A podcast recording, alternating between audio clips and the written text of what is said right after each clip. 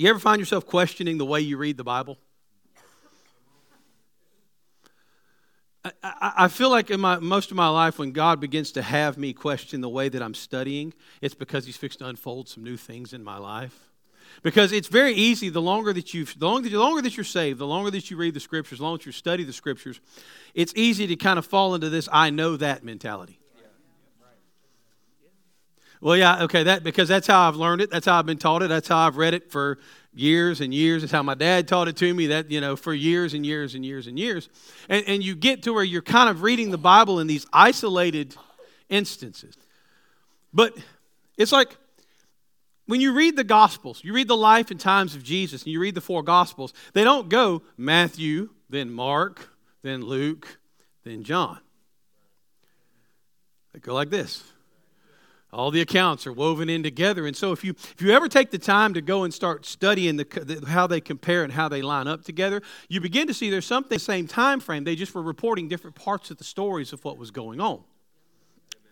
Bible says if, if, if, the, if you wrote down everything that Jesus did and taught, the world couldn't contain it. So it, it, we have all the things God wants us to have there. But as it goes through, what you end up with here is you end up with this, this story, this narrative that is woven together through all of the Gospels. And so I was studying some parts of the Gospel this week, and some things were, were, were pretty awesome to me because how many of you ever had a hard few days? Yes. Okay, the rest of you liars, raise your hand too. In case this is your first time in this church, we are a responsive church. I mean, I can preach to myself. It doesn't bother me. I can preach myself happy. But it's more fun if y'all join in. so, once again, how many of you ever had a bad few days? No shame in it? Well, I know you're a Christian. You're not supposed to have bad days. Come on, please. Please. Please. That's just stupid. That life's unicorns and blow pops. Guess what, Chief? It's not. Life's hard. Life gets, life gets messy. You know why? Because people suck.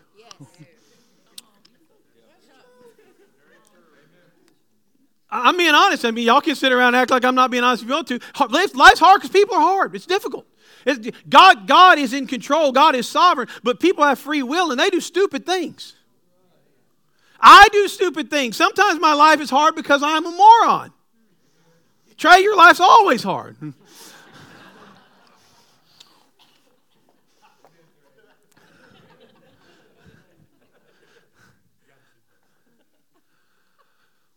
Aren't you glad you came to church this morning, Trey? I do that because I, I, love Trey. I, I, I, can relate to Trey. I was smarter than he was when I was younger, but not by much. Actually, no, he's way smarter than I was. I was a dummy when I was young.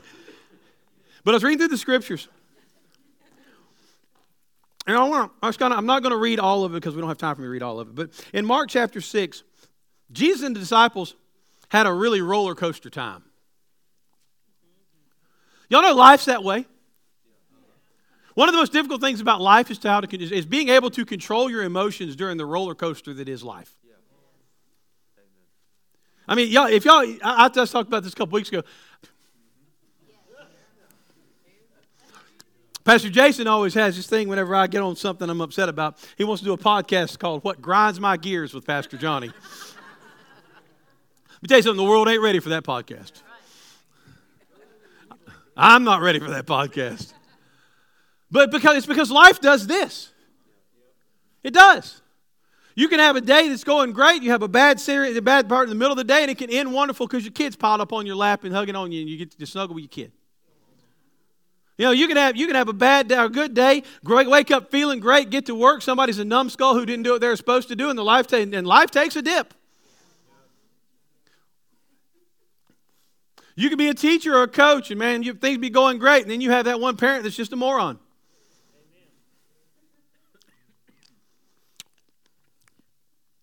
God never called me to be a teacher. There ain't that much bail money in the world. Because there ain't no such thing as a bad kid, but there's some parents I'd like to whoop.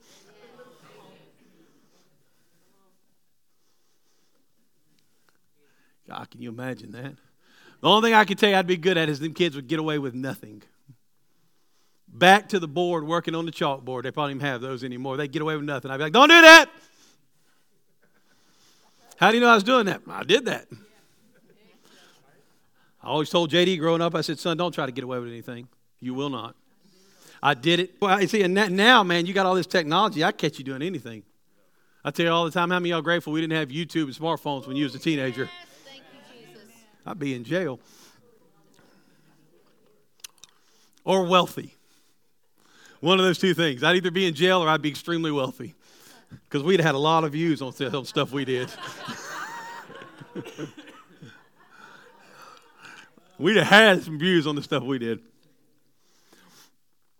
I one time had a buddy of mine bet me that he couldn't kick over that he could kick over one of them orange construction barrels.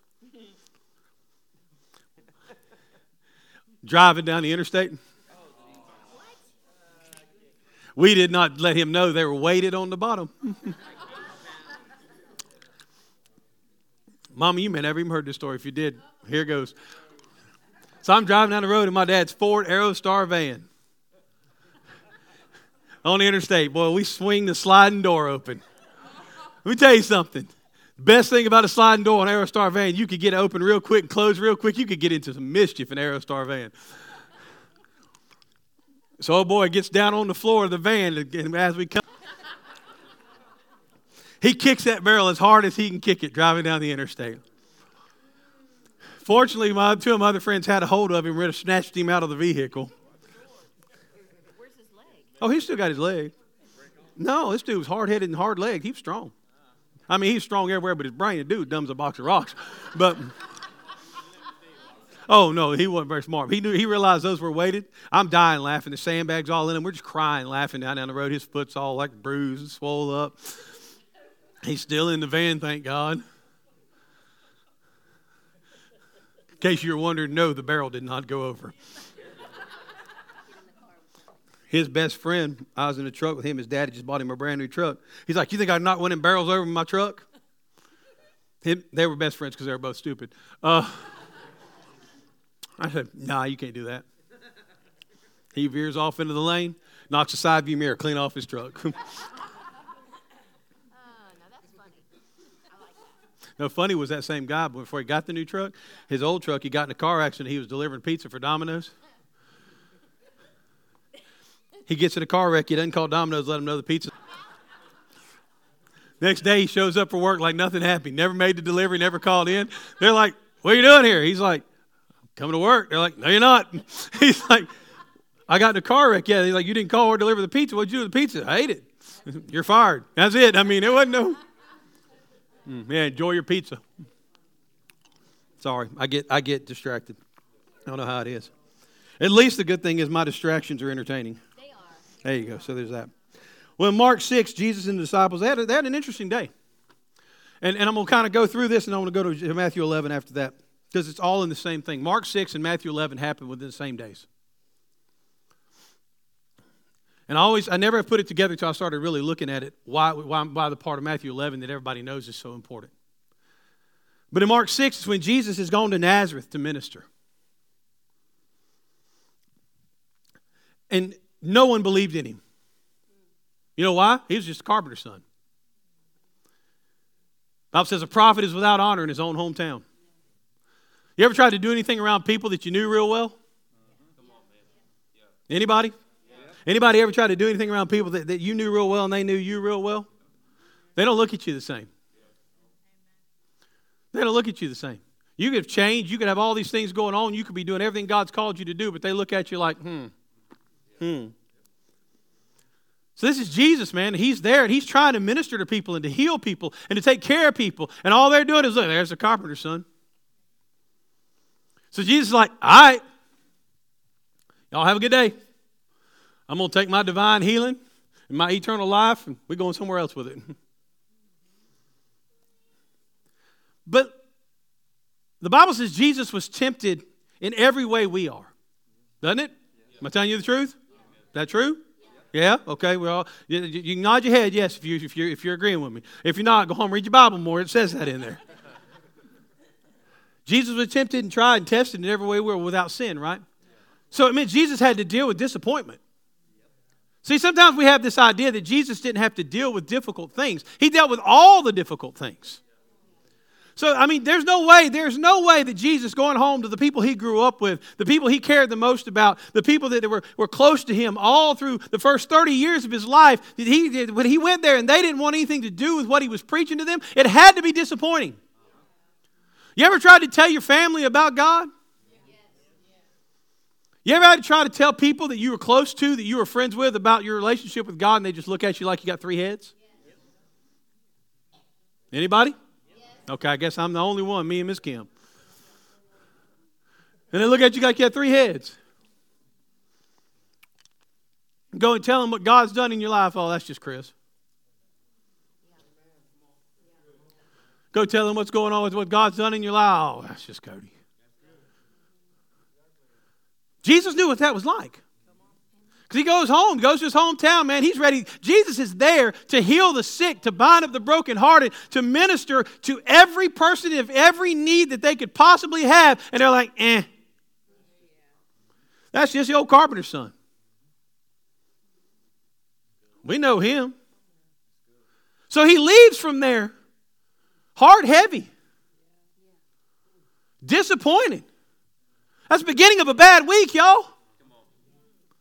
That's the beginning of a bad week when people don't care what you have to say. People are supposed to care what you have to say, and they're like, eh.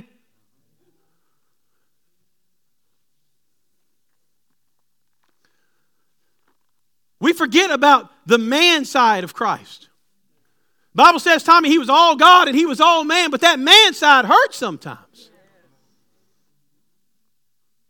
Listen, if you've been in church very long, if you've been in church ministry at any time, you know what rejection feels like. Tom, you ever walked through any rejection? A little bit, pastoring churches that many years? Just a little bit, huh? Give all you have, and the people who are supposed to be there for you, that are supposed to be the closest to you, reject you? So here's Jesus, been rejected by his hometown. I guess nobody in here has ever faced rejection. You ever poured your life into something to have people reject you? Feels great, don't it? No. Not so much. Not so much.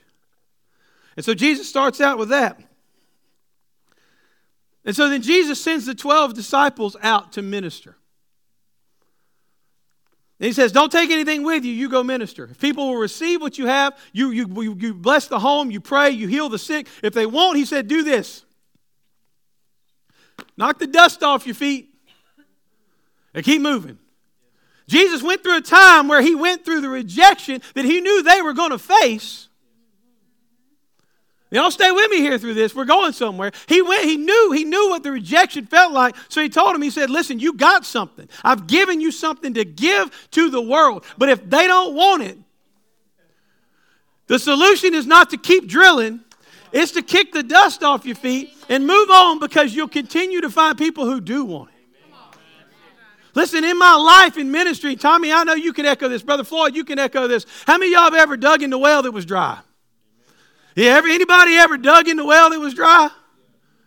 Oh, we're going to win them. We're going to win them. We're going to win them. And all you're doing is getting dustier and dustier feet. Because you're just digging a deeper and deeper hole. Do you know? My daddy told me it took him 40 years to realize why people don't go to church. They don't want to. They don't want to. And so Jesus tells the disciples, says, go out, minister. If people don't want it, kick the dust off your feet, keep moving. You won't run out of people.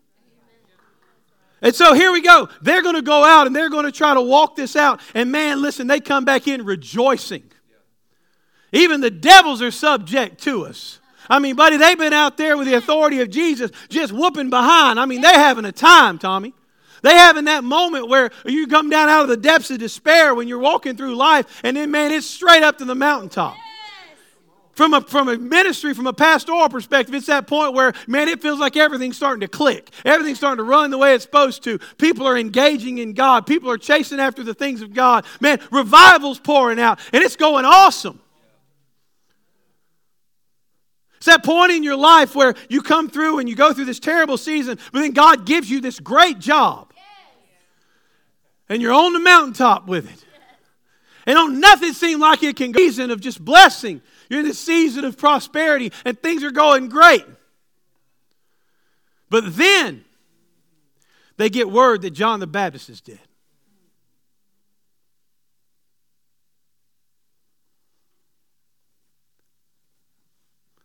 All in this same, listen to me, all in this same area, all in this same vein. Man, as Jesus is in disappointment, he, he sends the disciples out. And man, there is just absolute, just amazement at the power and the authority of God. And then the very next thing they hear, John the Baptist has been beheaded by Herod.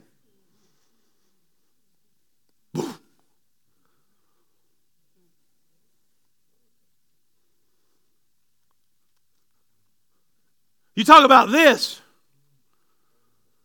Boom. Here it is.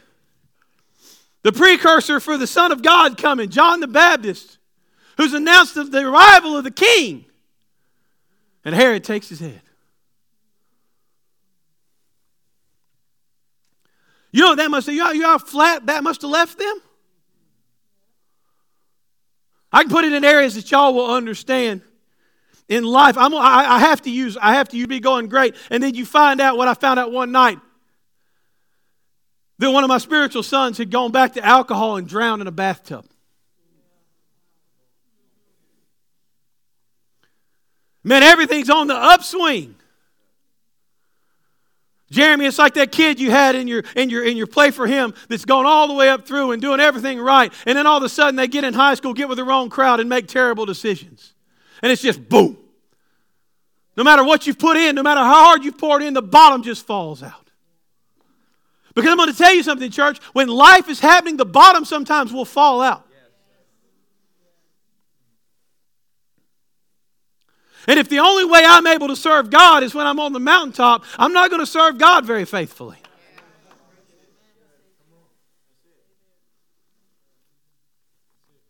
Man, they come out of feeling victorious.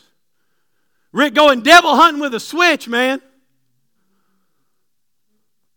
You know, you walk out of an altar service where God's just moved in an amazing way. You know what I'm talking about. Man, people being healed, people being ministered to, people being saved, and on Monday morning you get hit in the face with terrible news.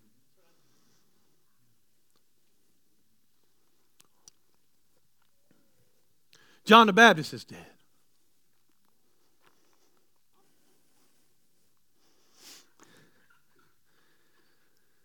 They go through this time of despair.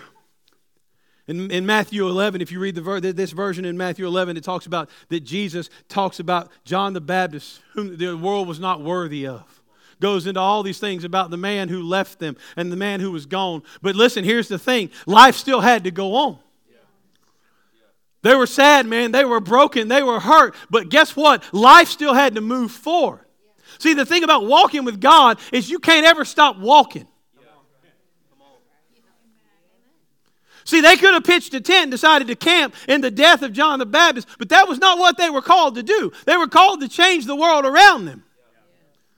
And so when stuff happens, when you lose someone in your life, whenever I lost Daniel Melendez, you know what you got to do? You got to mourn, then you got to get up, you got to knock the dust off of you and say, you know what, God? We may not have won this one, but there's a hundred thousand of them that we still responsible to go get. And so, what's the next thing that happens? The feeding of the 5,000. You want to see what, what, what, roller coasters look like in the life of Jesus and the disciples? Jesus leaves with disappointment from Nazareth. The disciples on the mountaintop casting out devils, healing the sick. John the Baptist is dead. Okay, boys, mount up. We got 5,000 besides the women and children to feed. Because the demand on my life, the demand on your life doesn't change, church. Those people, even though, see, you know, they, the, the disciples may have mourned, but Jesus and John the Baptist grew up together. They was like me and Jason. They were brothers. Speak about it, buddy. Go ahead. preach a little bit. Jesus loved him. He loved him. He's gone. But Jesus wasn't on this earth to mourn the life of John the Baptist. No, you ain't hearing me. You're not on this earth to mourn the bad times. You mourn them, but then you got to move. Then you got to move. You can't stay there. You can't live there because that's not what you're called to and what you're called for. So Jesus and the disciples go out. And here's the dumb disciples again. These folks is hungry. He said, Well, go gather some food. I ain't got no food. We just told you that. Jesus broke, served it, gave provision. Rejection, wild acceptance, and powerful miracles. The death of John the Baptist, miraculous feeding of 5,000. Tommy, it was just constant. It was the constant, constant movement and pace and seasons of life. We get so caught up in some season that we're in only to realize. And it's going to be up here, and then it's going to be down here, and then it's going to be up here. And it is what it is. And you cannot allow yourself to be moved every time the weather changes. And so they've been through this week. All these things have happened.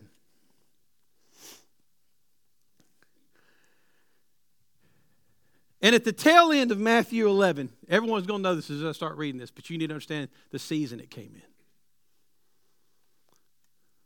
Do you know we live as an overwhelmed society?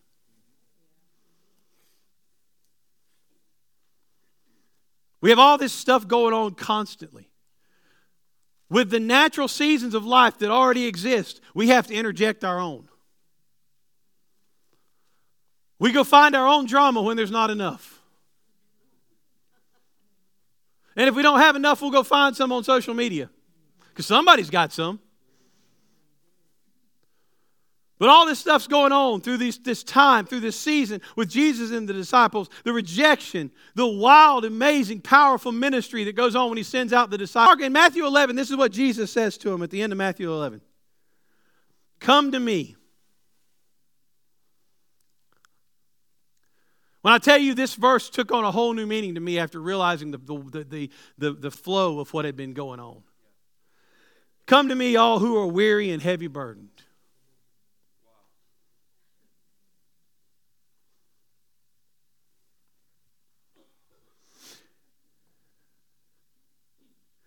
and I will give you rest. He says, in the, in the sea of life,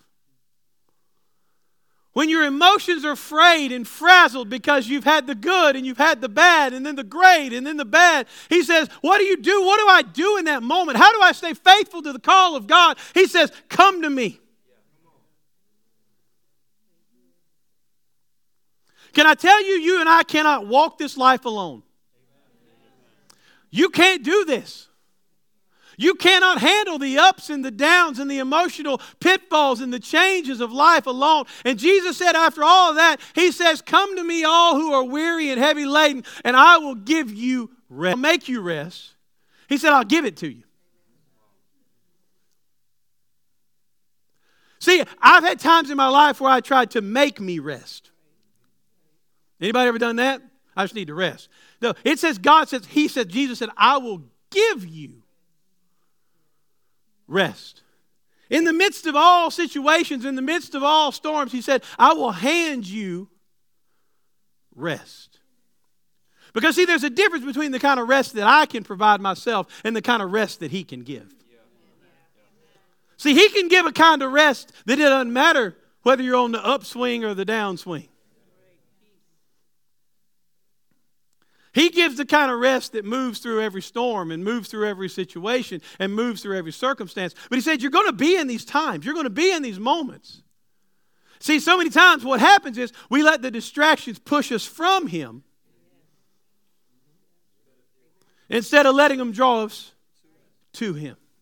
And so, after all this thing, this whole time, all these things that had gone on, Jesus said, Y'all come to me. He said, Y'all get close. Get close. I was fortunate enough to grow up in a home that when I made it home, I was safe. Listen, my heart is always going out for people and to people who have lived in abusive homes because, and so Tommy, anything in the world could be going home, but if I got through mom and daddy's door, I was safe. Insulated from all the things that were going on around me. And there was a peace that lingered in that chaos going on. But when I got there, that's what Jesus is saying. He says, listen, there may be chaos going all, all around you. But he said, quit trying to fix it on your own. Anybody ever tried to fix their life only to make a bigger mess out of it? Anybody ever try to solve their own problem? It worked out great, didn't it? Yeah. Yeah. You just crushed that situation.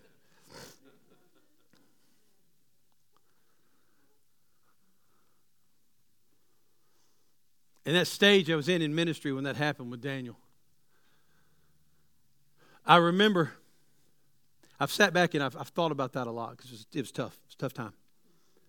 It was a tough season all the way around. And I thought I knew what I was doing. You know, the worst thing that happen to you in life is when you think you know what you're doing. No, I'm, I'm, I'm, I'm just going to give y'all some, some straight up sharing. I had my feet set underneath me. I thought I had finally figured out what pastoring looked like, what you were supposed to be doing, how you're supposed to do it. Thought I had some stuff figured out. And so as this stuff starts to happen, I'll say, okay, what, what should I do here? What will I do here? What will I do here? Not, hey, I'm running to him. Not, hey, I'm weary and heavy laden. Listen, I can look in this room and see people who are weary. I'm being polite. I'm not going to stop in front of you today.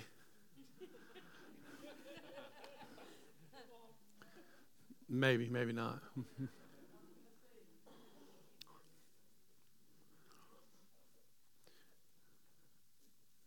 and you're weary because of life.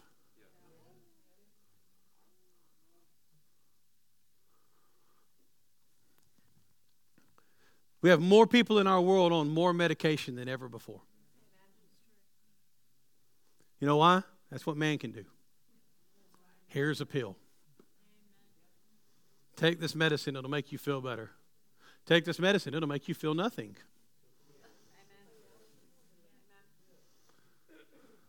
And you know what it is?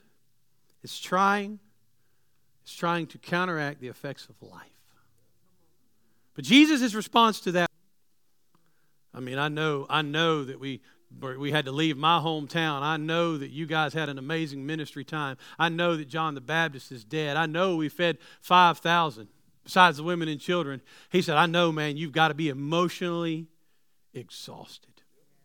If you've never been at the point of being emotionally exhausted, I will take physically exhausted over emotionally exhausted any, any day of the week. Not even close. It's not even close. I'd rather work 16 hour days and work myself to the bone than to be emotionally exhausted. And that's what these men were.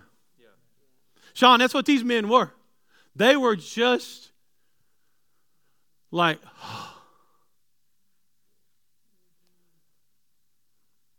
and Jesus' response was not, hey, go take you a good long vacation. Listen, if you are physically tired, that type of rest is what you need. If you are emotionally tired, all that happens is you have more time for your brain to work. See, you tell people you need to go get some rest, and all they do is sit there and worry. Go sit down and rest some. Because that ain't the kind of rest you need. You need rest for a weary soul. Jesus knew it wasn't that these guys needed to go take a vacation. They had weary souls, man. You can listen, we as human beings can only handle so many emotional highs and emotional lows and emotional highs and emotional lows before it takes a toll. You and I can only handle so many wins and losses and wins and losses before it takes a toll. Because it's one thing to be physically invested in something, it's a whole other matter when you're emotionally invested yeah. in something. It's a whole different game. When you're emotionally invested in your life and the lives of the people around you. That's different. Anybody in this room ever had to take on new responsibilities? Every man in this room, if your hand is not in the air, I'm going to whoop you. Trust me, y'all don't even want what's coming at the next garrison meeting if y'all don't if I don't see hands. And for the record, if you ain't at the garrison meetings on Wednesday nights, you need to be here. Same thing with Women of Worth. If you're not here at our Wednesday night legacy meetings, you need to be here because we have God's doing things. Now I'm going. I'm going. I've never been in one of the women's groups. I can't speak for them, but I can tell you, if you come to the men's group, you better come with some steel-toed boots on, because the Bible goes off on us, and the world needs some. But if you've never been asked to do something, a new responsibility, something that pushed you outside of your comfort zone, man, it don't take much of that before you get emotionally drained. It don't take much of that. And all of a sudden, you're looking around, and you're like, oh, yeah. I don't think I can do this no more. You're like, like, I mean, you literally almost like sleep deprived stupid.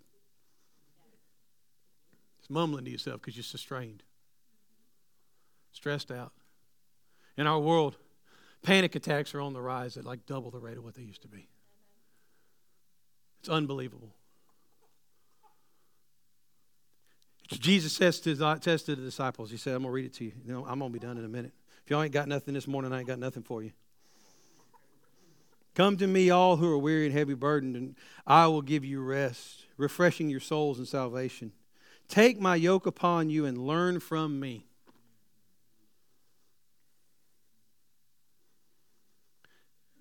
Take my yoke upon me. He said, Take my yoke upon you and learn from or learn of me. So he tells the disciples, now you got to pay attention to what's going on here. He's told, he tells the disciples, hey guys, come on. Come here. You boys gather close. Pulls them in. He tells them, he says, Rod, he says, he says, y'all come on. Come on. I'm going to give you rest. I want y'all to learn of me. Because see, what he's talking about there is that they've watched him. See, look what he's talking about on the heels of this. They watched how Jesus dealt with rejection. They watched how Jesus dealt with the death of John the Baptist. They watched how Jesus dealt with them coming back. Man, they're, listen, they're coming back so fired up. Man, look, the devils are even subject to us. Jesus, like, uh huh. Uh huh. And they come up here, we got to feed these people. Jesus, like, all right. So, what have they learned of him? What are they watching him do? They're watching in the midst of whether it's the high or the low, Jesus is still the same. In the midst of whatever is going on, Jesus is still the same. I've told you all the time, when I look at great men of God, when I look at Brother Floyd and Brother Tommy, and I look at my dad, what always amazed me about them was their ability to stay the same. You know, Jeremy, when we want to go kill somebody, we look at our dads, and man, they're just. When someone in the church has, has mistreated your dad, you just want to go take them and choke them out. I mean, that's He's still praying for them. But Jesus said, You guys, listen, watch, learn, learn of me. What, what have y'all seen me do? He said, Come on, take my yoke upon you. He said, Get in partnership with me, walk with me. Jesus says, Hey, come unto me and rest, but get a hold of what I do. Watch how I act. Watch how I conduct myself. Watch how I live my life. Yoke up next to me. Walk next to me. Take steps when I take steps. Stop taking steps when I stop taking steps. Because, see, you can't yoke up with God and outrun Him. And you can't yoke up with God and drag behind. Because if you're willing to yoke up with God like two oxens going to work, you're going to walk the same speed. And I got another news for you. You also going to go in the same direction. I mean, while I would pay good money to see two oxen pull against each other in a yoke, they ain't going to do much.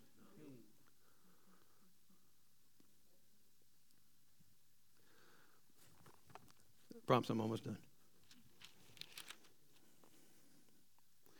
Take my yoke upon you and learn from me, following me as my disciple, for I am gentle and humble in heart, and you will find rest, renewal, oh, blessed quiet for your souls. For my yoke is easy to bear, and my burden is light. And I've always loved that scripture, but when I look at the things they had faced, before when I look at the things they had faced, and Jesus' response was, come here. Come here, guys. Come here. Come here. Come here. Fathers in this room, there's times when we're doing what we're supposed to do. That things are going on with our kids and our wives. You know what dad's got to do? He's got to step and say, Come here. Come on. Come on. Let's take a breath here. Let's let's calm down. Come here. And Jesus is telling his disciples, he says, Fellas, come here. Come here. Now I can hear the voice of God when I'm in when I'm in some type of a funk. I hear the voice of God. He says, Hold on now, son, come here. Come here. Come here. God says, Come here. Tom, you ever been in one of them moments you just hear the voice of God saying, Come here, Tom. Come here. Come here, sit at my feet. Draw real close. Draw real close. He said, let's put our yoke, let's put this same yoke on. Because see what they had what they had watched is they had watched Jesus walk through the same season they walked through. See, church, this morning, if you put that yoke on, he walks through the same seasons you're walking through. Brother, he has to. You're yoked together. Life's not going to change, guys. And we went through stages in the church, we tried to tell people that everything was going to be perfect, Rick. It's not. It's not. And so here's what happens. If you go through life thinking that you serve God, everything's perfect, then you think when, you're, when everything's not perfect, you must have done something wrong. I've been there. Anybody ever been there? I must be doing something wrong because life's supposed to be perfect, Brother Tom. I'm walking with the Lord. But it's not. Life happens so you can learn, so I can learn. I have never learned anything about myself on a mountaintop.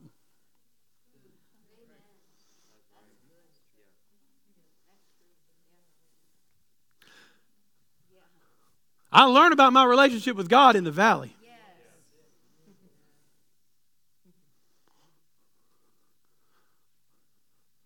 Everybody loves Jesus whenever things are easy.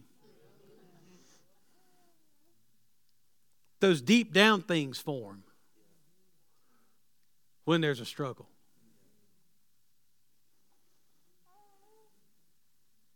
Those deep down things form when you lose someone close to you. Them deep down things form when the people who're supposed to care about you reject you.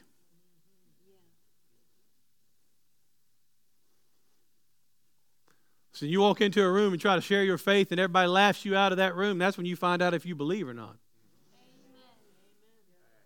That's when you know if you believe or not. I've had friends of mine I tried to share my faith with, they laughed me out of the room.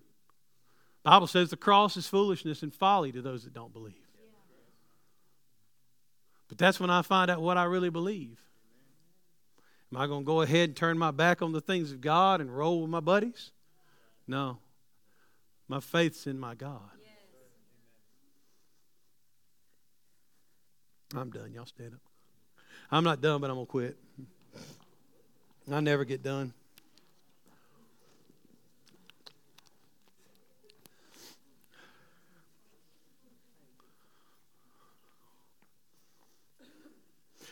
I can tell you this there's not a person in this room that couldn't use some refreshing for their soul. Yes. Not a person in this room. I don't care. Listen. All I can tell you is when you're in a really good season, really drink up from the well.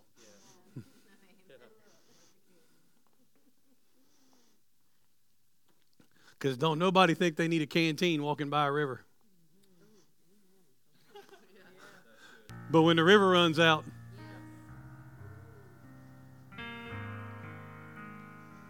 my Bible says that out of your belly. See, when I'm when I'm linked up, when I'm yoked up with him, Rod, when you yoked up with him, you are the river. Out of my belly shall flow rivers of living water.